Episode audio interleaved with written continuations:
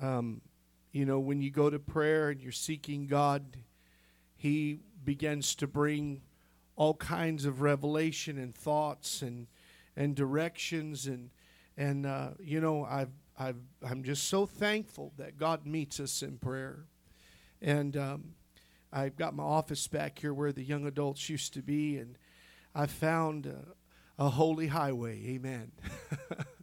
uh, actually, I call it a holy hallway. Amen. And I come out of there, you know, the room's only so big and there's so much room, but I come and I'm just pacing up and down this hallway here, and I'm telling you, it's the presence of God will fall in that hallway. Amen. Praise the name of the Lord. But as I was praying, I mean, there were so many thoughts that came across my mind and just messages and revelation and thoughts, and I couldn't write write them down fast enough, but the Lord has just kind of led me in this direction uh, out of the book of Luke. He told me, I asked him specifically, I want you to tell me where to read. And he said, start reading in Luke. And so I did, and, and I've preached this before, but I believe God wants me to continue. There's something that He wants to say. And in Luke chapter 1, starting with verse 59, when you get there, say amen. Luke 1 59. I meant to ask him to put the words up on the, I mean, the scriptures up on the the PowerPoint. And if Jesse or whoever can do that, that's all right. If they can't, we don't hold grudges around here. So it's all right.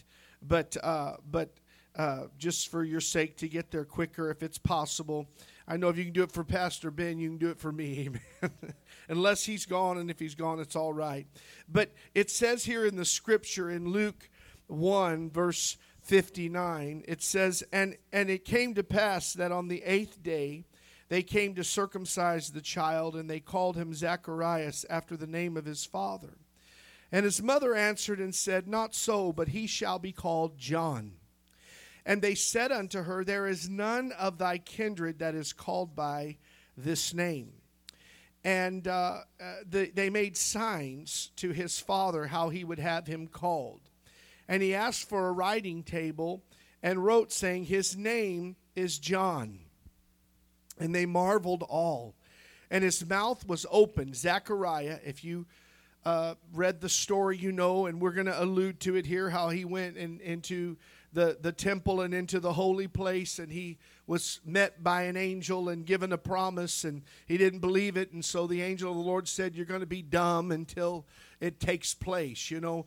Um, and there's, there's a, a second and third part to this we're going to get to it, but sometimes God will just shut your mouth until you are ready to possess the promise. Amen.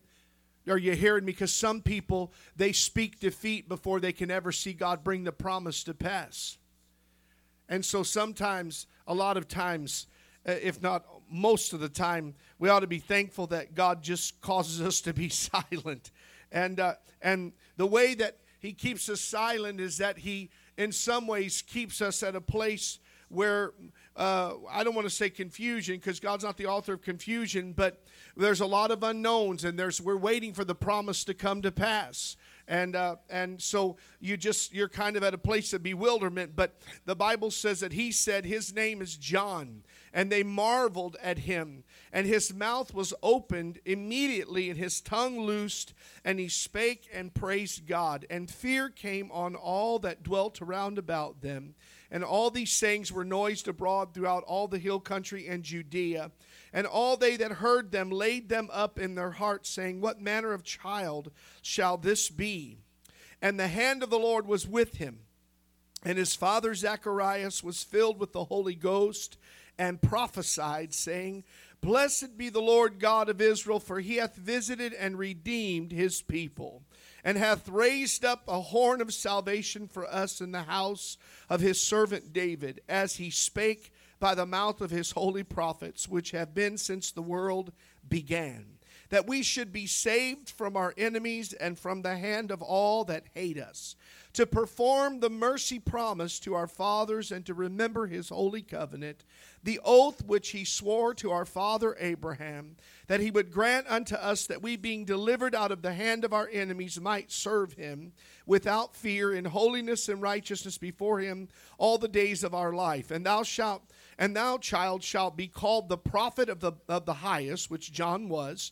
For thou shalt go before the face of the Lord to prepare his ways, to give knowledge of salvation unto his people by the remission of their sins, through the tender mercy of our God, whereby the day spring from on high hath visited us, to give light to them that sit in darkness and in the shadow of death, to guide our feet in the way of peace. Now, I just, I'm going to pray, but before I do, I just want to let you know that I'm kind of teaching tonight more, and I've entitled this teaching, His Name is John.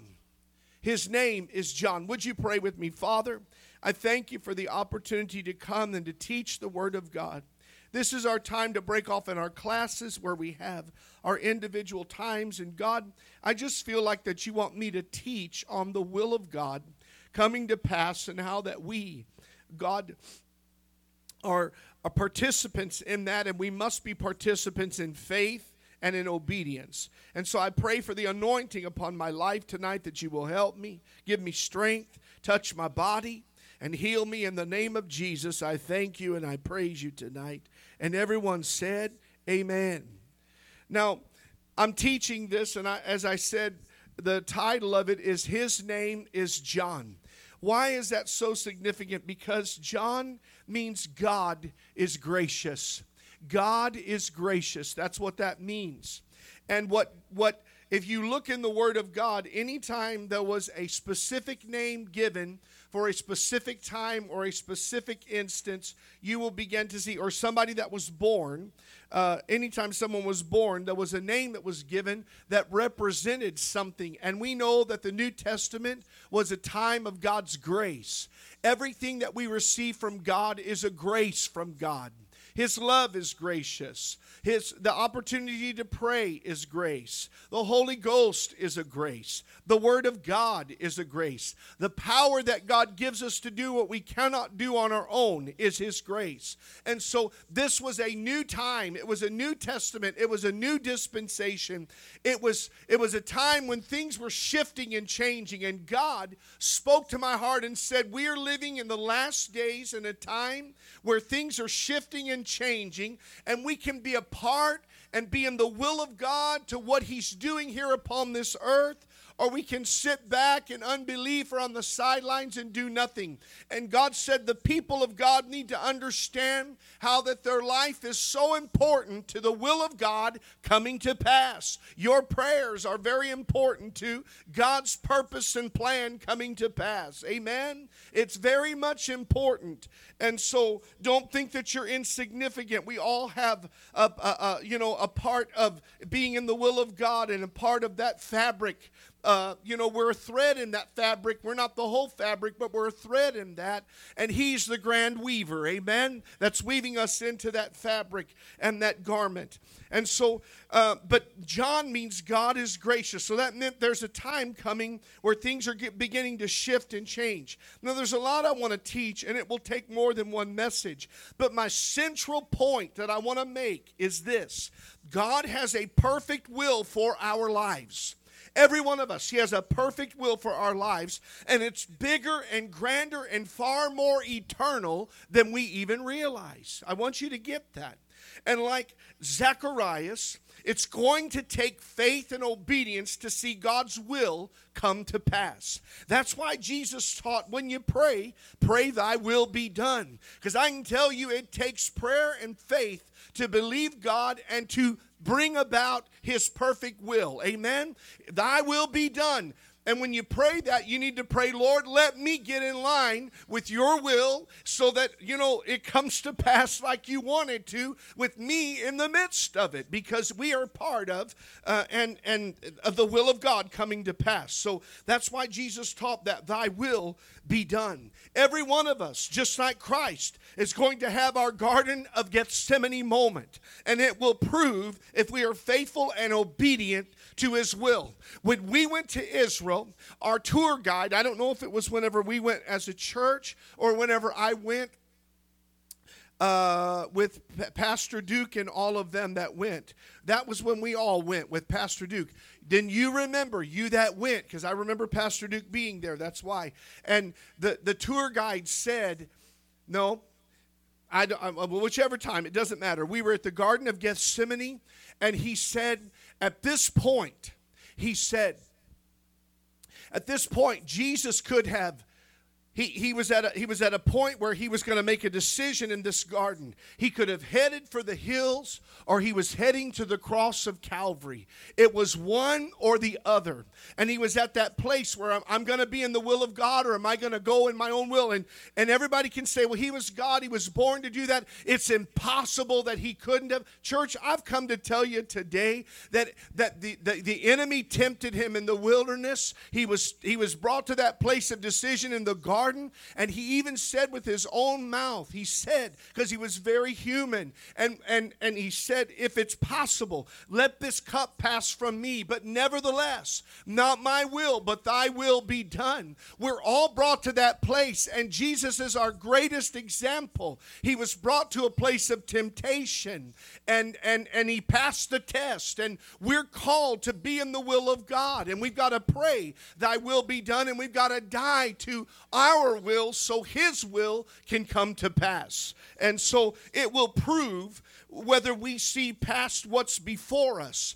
Why am I saying that? Because because listen, when Christ was in the Garden of Gethsemane and he said, If it's possible, let this cup pass from me, but nevertheless, not my will, but thy will be done. What he was saying is, You have a will, and your will is for me to go to the cross. The cross has a, a suffering, it has a brutality about it, it's savage, it's horrible what's going to have to happen, but there's going to be a result that's going to come from that. He said, Except a corn of wheat fall to the ground and die, it'll never spring up. And except our will die, God will never bring something fruitful in our lives. But, church, Jesus saw past the suffering. Listen, Hebrews 12 says, Who for the joy that was set before him, the joy that was set before him was the approval of the Father we read it in the Hebrews, and I want to just read it because I don't want to skip anything, but it says, Wherefore, seeing we are compassed about with so great a cloud of witnesses, let us lay aside every weight and the sin that does so easily beset us, and run this race with patience, looking unto Jesus, the author and the finisher of our faith, who for the joy that was set before him endured the cross, amen, despised the shame, he seated at the right hand of the Father. So the joy that was set before him was the approval of God the Father that I finished my course. I finished what I was what I came to do. The joy of that was set before him was our rescued, redeemed life. Are you hearing me? You and I was the joy that was set before him because he saw Delia one day that was going to be saved and serving God. He saw Jesse one day that was going to be saved and serving God. He saw an Evie that was going to be saved and serving God. He saw Gabe. He saw Peter. Amen. He saw Mama Andrea. He saw Tom Burbridge. He saw us. We were the joy that was set before him.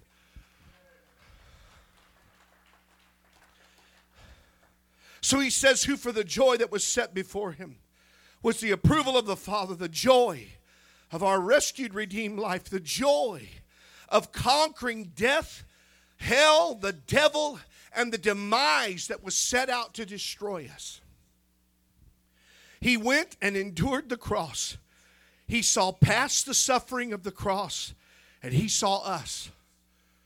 So, if we're going to see the will of God come to pass in our life, we have to get in line with the will of God. And we're going to talk about that in just a moment. But we have to see past what's right in front of us. Your life is more than worrying about your rent being paid and your car payment being paid. And is the government's going to be, uh, you know, are we going to be secure next month? Or Are we going to have this or that? Or all of our petty little problems. And I call them petty because eternity's forever. This life is but a vapor. They're just menial things here upon this earth. But we get so caught up. And I know it's important. I know we need food on the table. But let me ask you this Didn't everybody eat today? Didn't everybody go to work today? For the most part, every everybody's life went on. God has taken care of us. Our air conditioners work, our cars work, our food is on the table. We got clothes on our back. We got more clothes and more shoes and more everything than we need. God is taking care of us. We have to see beyond just right what's before us. Now I'm going somewhere, so stay here. Zechariah had to learn and see beyond what was right before him, just like Hannah had to. She had to see that God's not birthing a Samuel just because I want a baby. He's birthing a judge. He's birthing a prophet. He's birthing a, a, a, deliverer. He's birthing a man of God that's going to see the nation come into its, its it, the, the will of God and come to fruition what God promised to Abraham, Isaac, and Jacob. He's, he's, that's why he birthed Samuel. He said, I'm going to raise up a, a, a, king. I'm going to, I'm going to raise up a, a priest. Uh, I'm going to raise up somebody that's going to be my mouthpiece and going to be a leader. And it was birthed from Hannah and her prayer life. What she wanted was a man child, but what God wanted was a leader. Zechariah wanted a boy, but God wanted a forerunner. Amen. He had to learn and see what was beyond right before him. He had to see what God's eternal purpose was in John. And what's that? Verses 13 through 17 in Luke chapter 1. This is what it says.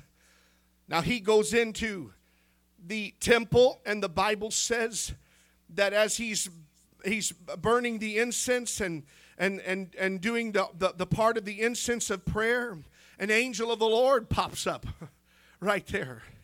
Amen. You know, we're always wanting God to visit us, and then He does, and we, we get spooked.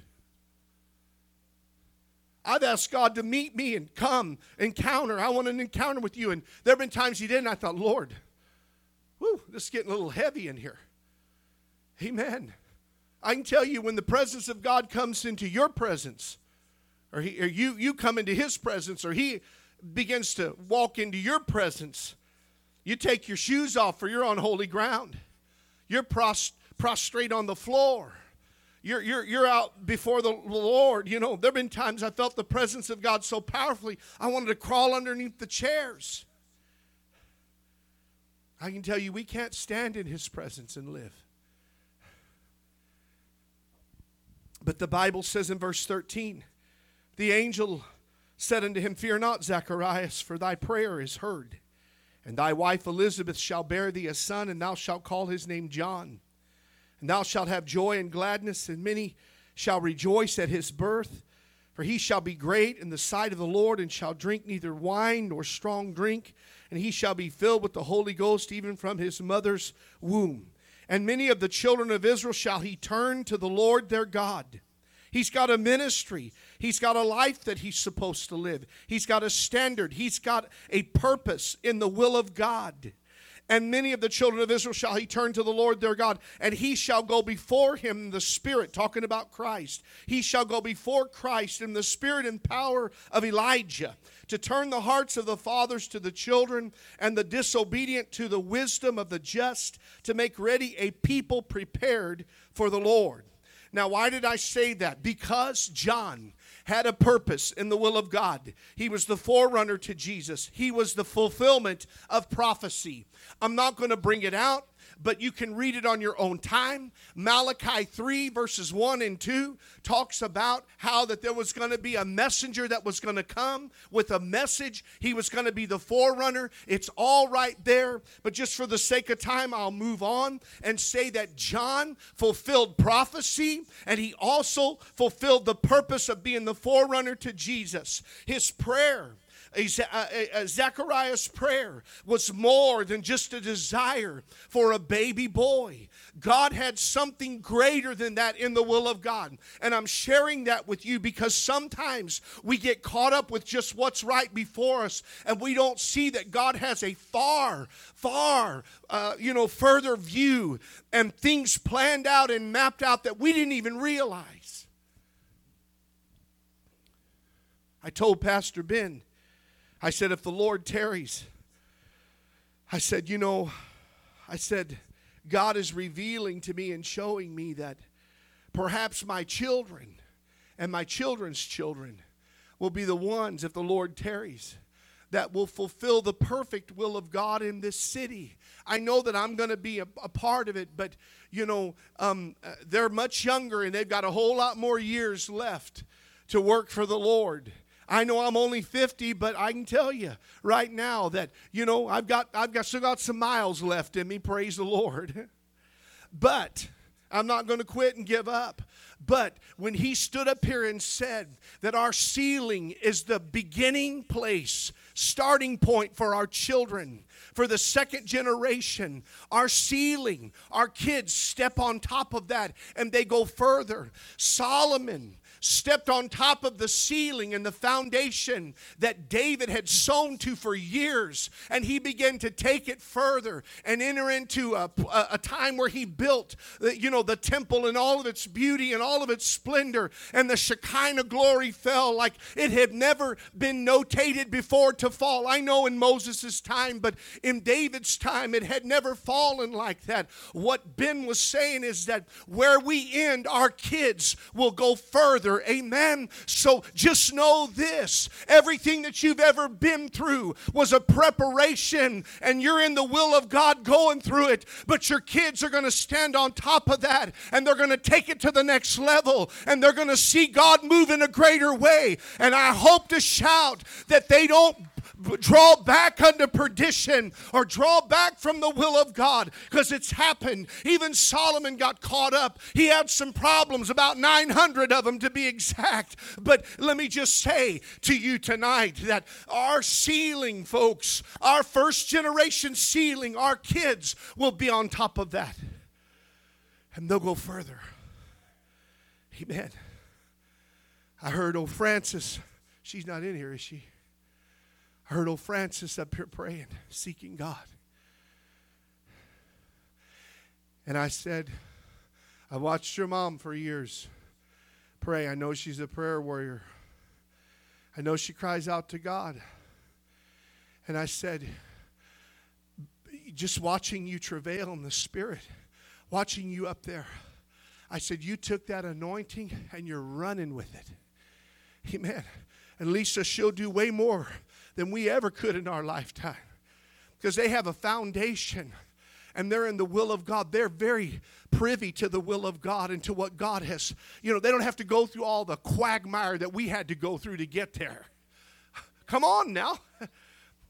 Praise God. They didn't have to go through all that stuff to get there. They didn't have to go through all the, you know, the, the broken downness and all the trials. And I mean, they're going to go through trials and tests, but the, all the disobedience and the years we didn't serve God.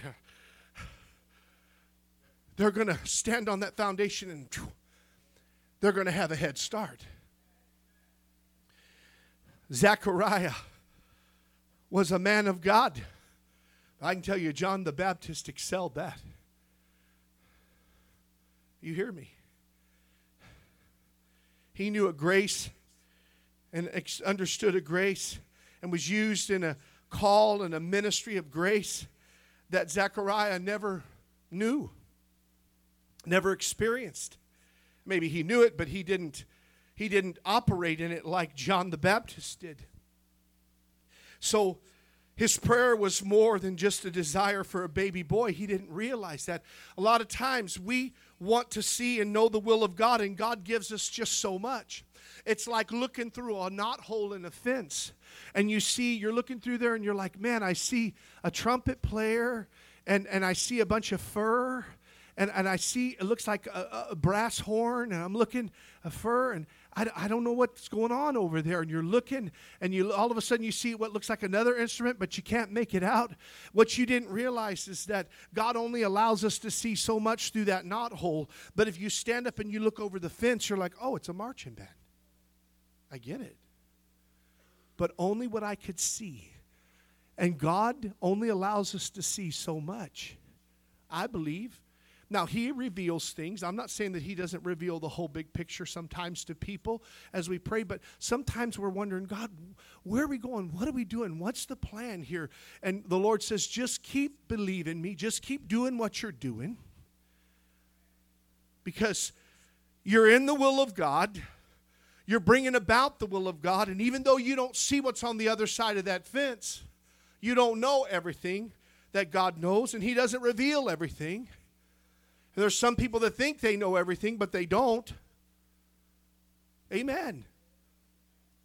You know, but it looks like a trumpet player, it looks like a, tom, a, a trombone player, and you look over that fence and it's a marching band. It's more than just one thing. There's so many things going on. We aren't privy to all of God's will, and He doesn't always reveal the big picture, but I have found in life and ministry to just walk faithful and obedient and you will walk into God's perfect will. You will. You will. Now, Zacharias responded to the word of God from the angel Gabriel in unbelief. What did he say? In verse 18, the Bible says, And Zacharias said unto the angel, Whereby shall I know this? For I am an old man, and my wife well stricken in years. And the angel answering said unto him, I am Gabriel that stands in the presence of God, and am sent to speak unto thee and to show thee these glad tidings. And behold, thou shalt be dumb and not able to speak until the day that these things shall be performed, because thou believest not my words, which shall be fulfilled in their season. I want you to get that right there. God has a will and He wants to see it fulfilled, and it will be fulfilled in its season. And you and I have to believe Him and not live in unbelief. Or you won't have that word of testimony and joy. Can you imagine if He would have said, I believe, I accept it, I believe it, but He didn't? He said, How is this possible? Don't you know I'm almost 100? Amen. Let me say the devil works hard to bring disbelief, unbelief, and doubt to discourage our faith in what God has spoken to us. God has spoken it to you. Spoken it. You know, when we started this church, God told me where it was going to start. He told me the church we were going to rent. But do you know, even though we started the church, I didn't go there and ask them at first. I went down to the Heritage Inn and I started in a banquet room down at the hotel off of Imperial and Harbor. And we were starting there. And I remember I had told my pastor, I said, This is where God's telling us to start. And he said, Why are you down there at Heritage Inn? Well, there was a lot of things that I did. God told me to do it specifically this way. And, you know, we're always trying to help God out. So not only did I go down to the to the Heritage Inn, but I also tried to join an organization because somebody told me it'll benefit you. Maybe they'll give you a church and maybe this, but that wasn't God's will.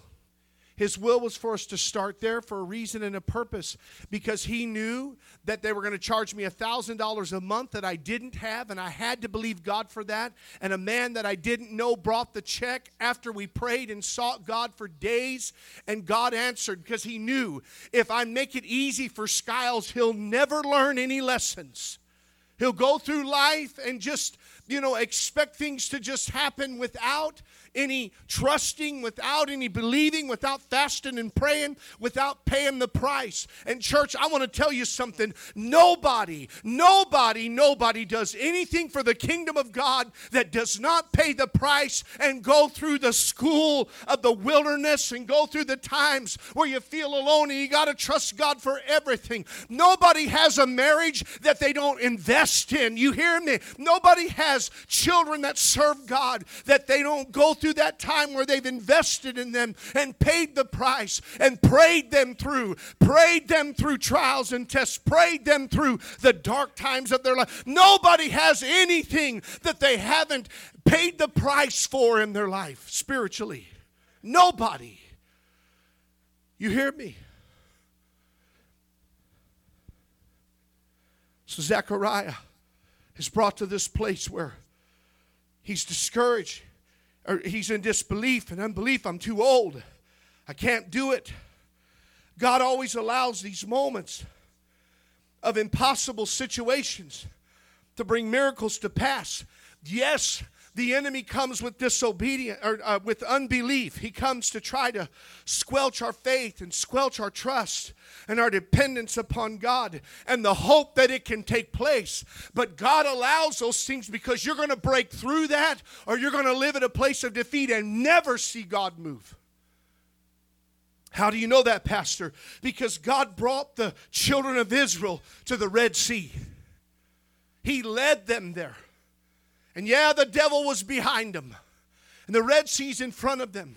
But God brought them to that place to trust God, to see Him move. And He told uh, Moses, Tell them, stand back and see the salvation of the Lord. And He put that rod over the Red Sea and it parted. And God blew a hole through that Red Sea and they walked over on dry ground. God brings us to that place so that we see miracles come to pass, impossible situations. Have you ever had an impossible situation? and you prayed it through to see God bring it to pass. I know you have, Delia. I know my wife, Angela, and I have. I know there's people sitting in this room. You've believed God everything when Adrian was going to go down to Juarez and get his, his papers, and he paid the price. He went through all of the requirements that they asked. But I remember him standing here, and he's standing there, and he's praying, and he's trusting God. Of course, the devil's screaming in his ear, You're going to go down there, and you're going to get stuck down there. They're not going to give you the papers. I know people that went down there, and they didn't make it back. They didn't, I can tell you right now, everything was screaming demon. But the will of God is what God told him, and he had that purpose in his heart. And guess what happened? He trusted God and he prayed. It was probably the longest several months of his life waiting for that call to go down there.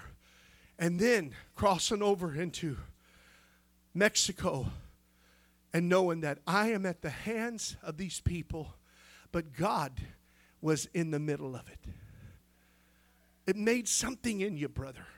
It did something in you. It does something to you. Amen. It does something to you. Almighty God. I got to move on here. Ah. Those Red Sea moments, those loaves and fish moments, those Lazarus raising moments. God waited until they were physically too old to bring alive to bring alive a barren womb. Can you imagine that? She's old, Elizabeth's old, Zachariah's old. And I'm sure Zachariah and Elizabeth felt, what's wrong with us? Why hasn't God given us a child up to this point? I'm sure there were talkers and chatterers that were judging and making comments. You know, there's something wrong in their life. They've done something. He may be a priest, but he's done something that God has shut up her womb. Here they are. They're almost 100 years old and don't have any children. I want you to know today, we may feel like nothing's happening. We may feel like, God, where are you at? I want to share something with you tonight. In the will of God, we're going to go through the trials. We're going to have to trust Him and believe Him. And we're going to come to those moments where it's do or die. We're going to have to believe God. He brings us to that place. But those are the times when the greatest miracles happen. And and my word for you tonight, if you're there and you're saying, I feel like it's nothing's happening in my life, nothing's going right, I'm fighting against everything. My word to you is don't give up on the brink of a miracle. Keep on praying. You know what? I'm just going to say this tonight. There's a lot of preachers that will say a lot of things, but I'm going to tell you something about your pastor. I've lived it. I'm not saying something I don't know what I'm talking about. I've lived it when I've had to trust God and there was no money to pay the rent. I've lived it when I didn't have any food in my cupboard and I had to trust God. I've lived it whenever 45 people got up and walked out the door at one time. I've lived it. I've been there whenever I was crying on my face and saying, God, how are we going to pay the rent? And pleading with God and fasting and seeking God. And I laid there and I poured out my heart. I gave everything I had in prayer. And God brought the miracle of, a, of somebody bringing in the check to pay the rent. I've been there, I've done that. But you know, sometimes I don't always say it so eloquently or so charismatically and it doesn't come out. But I'm going to tell you, I've been there and I've done that and I never forgot it. I know what it takes to believe God. I know what it takes whenever He spoke something to your heart and you're in the will of God and you just got to keep on walking, keep on trusting. I've been there. So let me just tell you something. I may not be the shiniest, shiniest, brightest, you know, voice or, or uh, demonstration of preaching to share that with you. There may be other people that can say it better than I can say it. But I promise you this there's a testimony, a weighty testimony behind what I'm speaking to you tonight. Because I've lived it, I went through it.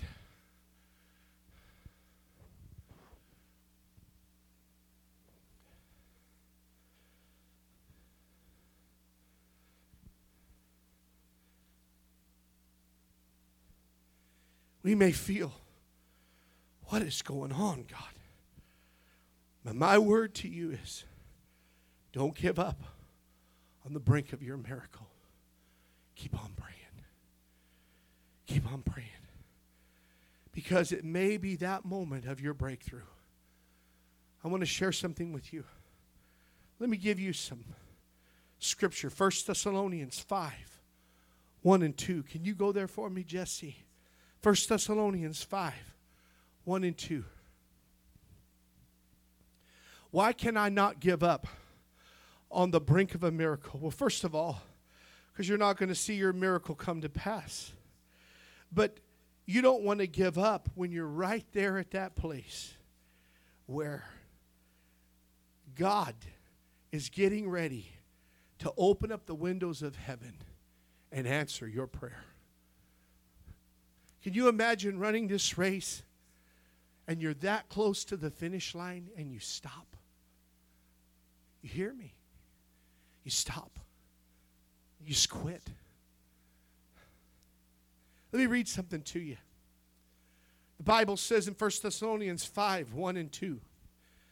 But of the times and the seasons, brethren, and I want you to remember that times and seasons.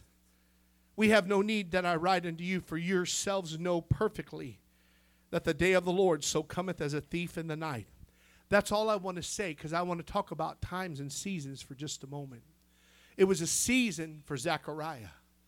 It was a season that he had to seize in that moment. For just a moment, when that building opened up in front, the price tag sent me, took, the, took my breath away. I said, Lord, for years, you know, we paid the rent here and all of that, but here I am. And, and we're looking at almost double what we're paying in rent. And you know, everybody's like, yeah, yeah, it's our building, we're taking it. I'm, I'm over here going, okay, I'm the one in here that has to sign my name on the line. Yeah, I'm on the lease. Okay? You all may get upset and say, I'm not going to back his ministry anymore. We're going down the road to some other church. And guess who still has a lease they have to pay? Me. Okay? You know, so I'm sitting there and I'm counting the cost. And God said, This ain't the first time you've ever been here where you've had to trust me for something. And he reminded me, Have I ever not paid the rent? I said, Never in 22 years, 21 years. He said, I don't intend on not. But still,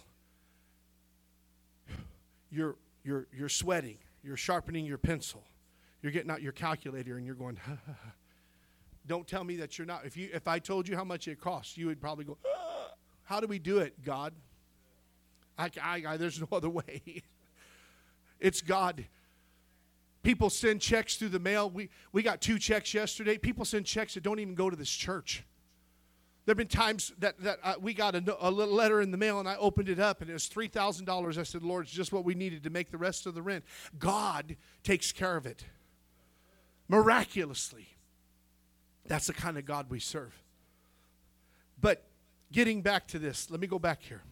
Times and seasons. I want to give you a nugget in the Word of God. Very quickly, times in the Strongs is chronos, chronological times. Seasons is kairos or kairios. One is chronological, one eh, which is times, whenever he says times. The other is seasons, which is a convenient moment. It's a moment of opportunity. When God sees the moment of opportunity, when he wants to come back to this earth, he will. There are chronological things that God does, and, and, and for the most part, he doesn't divert from that.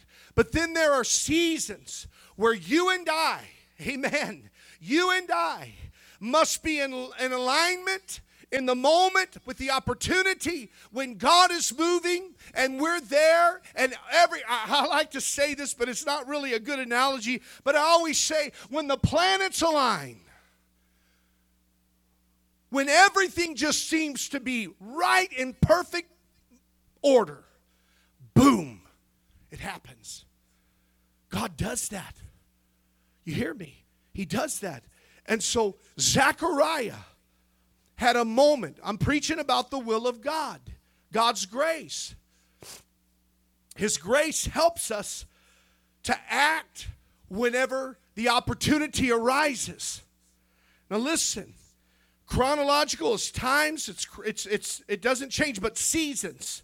It's a convenient moment. It's a moment of opportunity. There are things God chronologically plans, and then there are moments where I believe obedience and faith connects with God's divine opportunity. Zechariah had, I believe, a kairos or a season moment, a moment whenever he had to act and believe. And even though he was, you know, lacking in that, God still moved upon his life. And he said, I'm not going to let you speak defeat. Are you getting what I'm saying? Because the commentary says that when Zechariah's moment to come to be the priest, he was chosen by Lot. This is so important. He was chosen by Lot. In other words, they cast lots. It was a lottery. And he won the lottery. They said out of 20,000, perhaps 20,000 priests came because everybody wanted to be that guy that went into the Holy of Holies. They wanted to be that person as a priest. Every preacher wants to get behind the pulpit. You hear me? Preachers want to preach. Amen. They want to preach. You know, tonight, I thought, you know, I was told Cameron, just do too fast and too slow. Amen. Well, he just wound up. He's just flowing, the fire of the Holy Ghost. I thought, Lord, we're just going to have to go with it. Amen. Let's let the Spirit of God move. You know, we may just have an all worship service. I don't know, but he's he's excited because that's what's in him. And every worship leader wants that. Every preacher wants that moment. You know, every singer, they want that moment. Amen. This is my time to get out there and worship God. Some are performers. We're not talking about those, but people that really want to be used of God.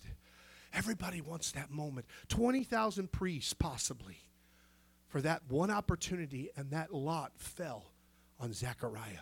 God had a moment, a season. And now, Zechariah, it's your time, buddy, to step into that in faith. That's huge. So, what does that say about you and I? We need to be so in tune and so in line with God in faithfulness and in prayer because we've prayed and prayed and prayed and prayed and prayed. And then there comes a moment when the person that we prayed for comes to church and we didn't show up that night. You know that person that you've been praying for that you put on the group text that everybody's been praying for and we've been praying for six months and they finally walked through the door tonight and you decided to stay home and watch the game. You missed the greatest opportunity for, you get what I'm saying? There was a moment and Zechariah was picked and in the will of God, God moved. God's perfect will crossed with Zechariah's perfect opportunity and obedience. It was God's place, God's time. And I said that to say this concerning God's will. Scripture tells us that they had prayed. Him and Elizabeth had prayed for a son in verse 13, and God heard, and, and he said, Thy wife Elizabeth shall bear thee a son and thou shalt call his name John. That tells us there is a point in the will of God when prayer is answered. Revelation 8 3 through 4 tells us that our prayers are stored and held, and then they're answered. So don't stop praying. Keep praying because the will of God taking place in your life is whenever you've prayed and sought God, and there's a bowl, a vial in heaven where those prayers are being held, and at one moment, God's going to pour them out. In fact, He says they'll be thrown down. You may say, Pastor, that's not what that means. Well, I'm doing the preaching tonight. And I'm looking at it from a practical point of view. The bowl, the bowl of all the prayers are here and they're, they've been prayed and they just continue to be deposited and deposited and they're held. And at some point, I believe there's a tipping point and God just says, pour it out. And it's a right opportunity, a right time. And when, when opportunity meets the will of God and the power of God, oh my goodness, everything takes place. A 90 year old man and his 90 year old wife, or ever how old they were, stricken in age, have a baby, and God God says it's more than just that, but you were walking in the will of God, and God brought about His perfect will. He brought about that which was eternal, that which was beyond what was right before you. Oh, y'all aren't excited tonight. Either I'm not preaching it well enough or you're just tired. Listen.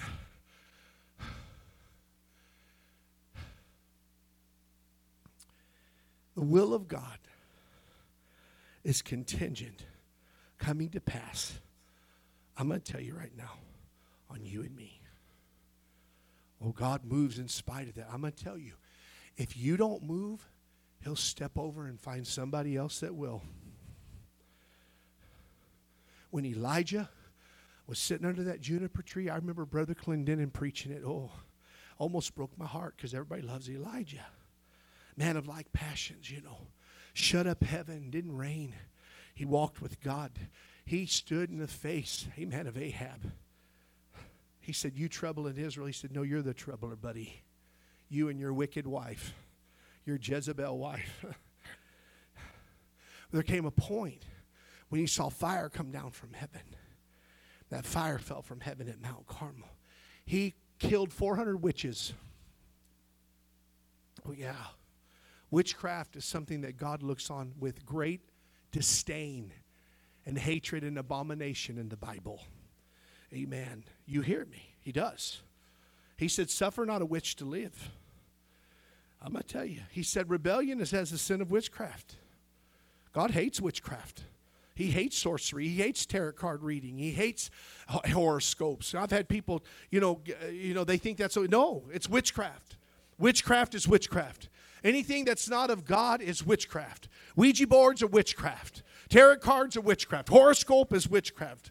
Going and seeing a psychic is witchcraft. I had somebody, you know, in my family that said, you know, somebody from the dead came and visited somebody in the family. I said, it's demonic, it's witchcraft. It's it's it's uh, it's what the Bible calls um, uh, oh my goodness, necromancer. That's what it is. Thank you, Jesus. Necromancer. I said, all of it God hates.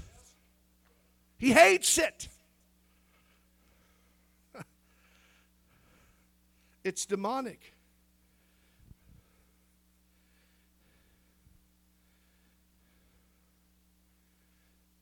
There was a tipping point. Prayer is poured out. God moves. Getting back to Elijah, I had to find my point here again, my mind. Elijah takes off a running because Jezebel said, You'll be dead by tomorrow, buddy. So he took off running. He's sitting under that juniper tree. You know, I'm not so convinced that he was afraid of Jezebel as much as he was discouraged because all of the people of Israel didn't just rally together in revival. Can you imagine seeing this great move of God and then Israel going, it disturbed him, so he's sitting under that juniper tree. Got a wicked woman chasing after him or sending people after him got a church that never got revived when they saw one of the greatest moves of God.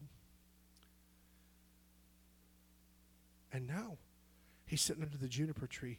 And Brother Clendenin used to say, he told him, go on down there and anoint your replacement. That's exactly what he said.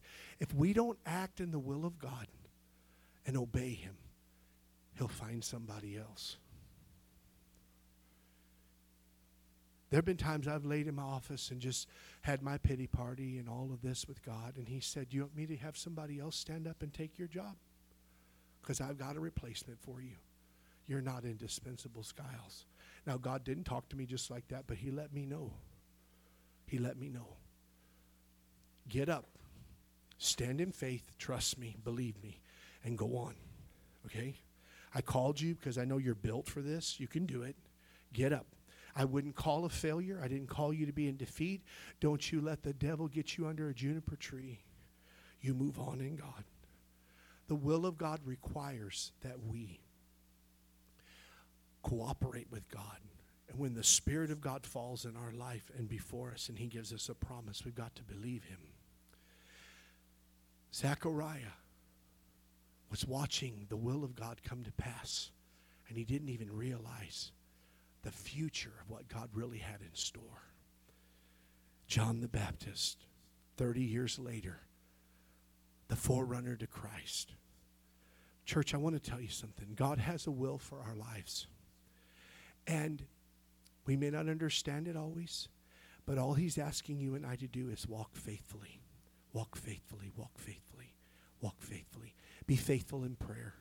Be faithful to hear the voice of God. Be faithful in your attendance. Be faithful, be faithful, be faithful. Because there, there is benefits and blessings and fruit that comes from that. There are going to be people that are going to follow your lead. They're watching your life. Okay? And they're part of the will of God coming to pass. They're the second generation. They're the fruit of your life. Okay? But I just want to encourage you tonight. He said, call his name John because God is graciously going to move in your life and on your behalf. And you're going to get blessed, but what you don't realize is that future down the road, God's going to use him in such a mighty way, a powerful way.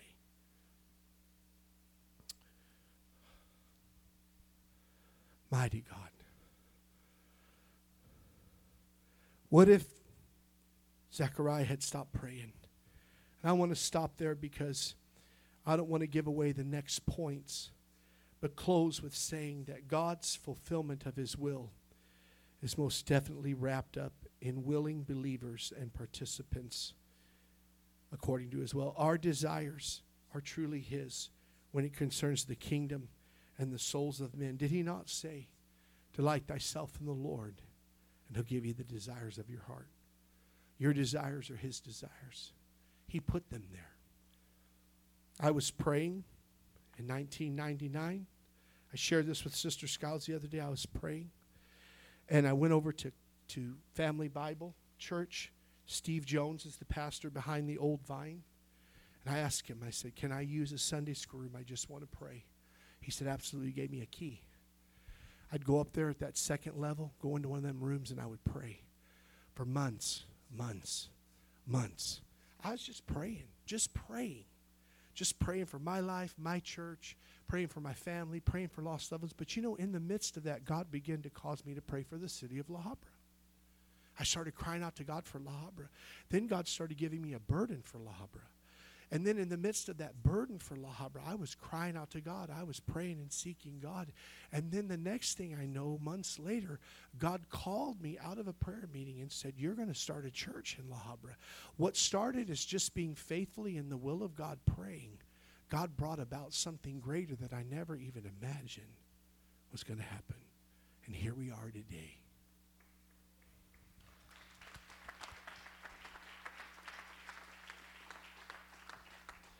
Father, I thank you tonight for the word. And I ask you, Lord, tonight to let it sink down deep. I pray that I said something, God, that encouraged each and every one, that ministered to them. It's not easy sometimes to preach these things, but Lord, uh, to articulate, but Lord, I'm grateful that you helped me. And that there was something that was said that ministered to this congregation. We want to be in your will. Let us not be discouraged in the process. Please, let us not be discouraged in the process. I guess that's what I really wanted to say tonight, Lord, but let us continue believing you, not in unbelief, but believing you.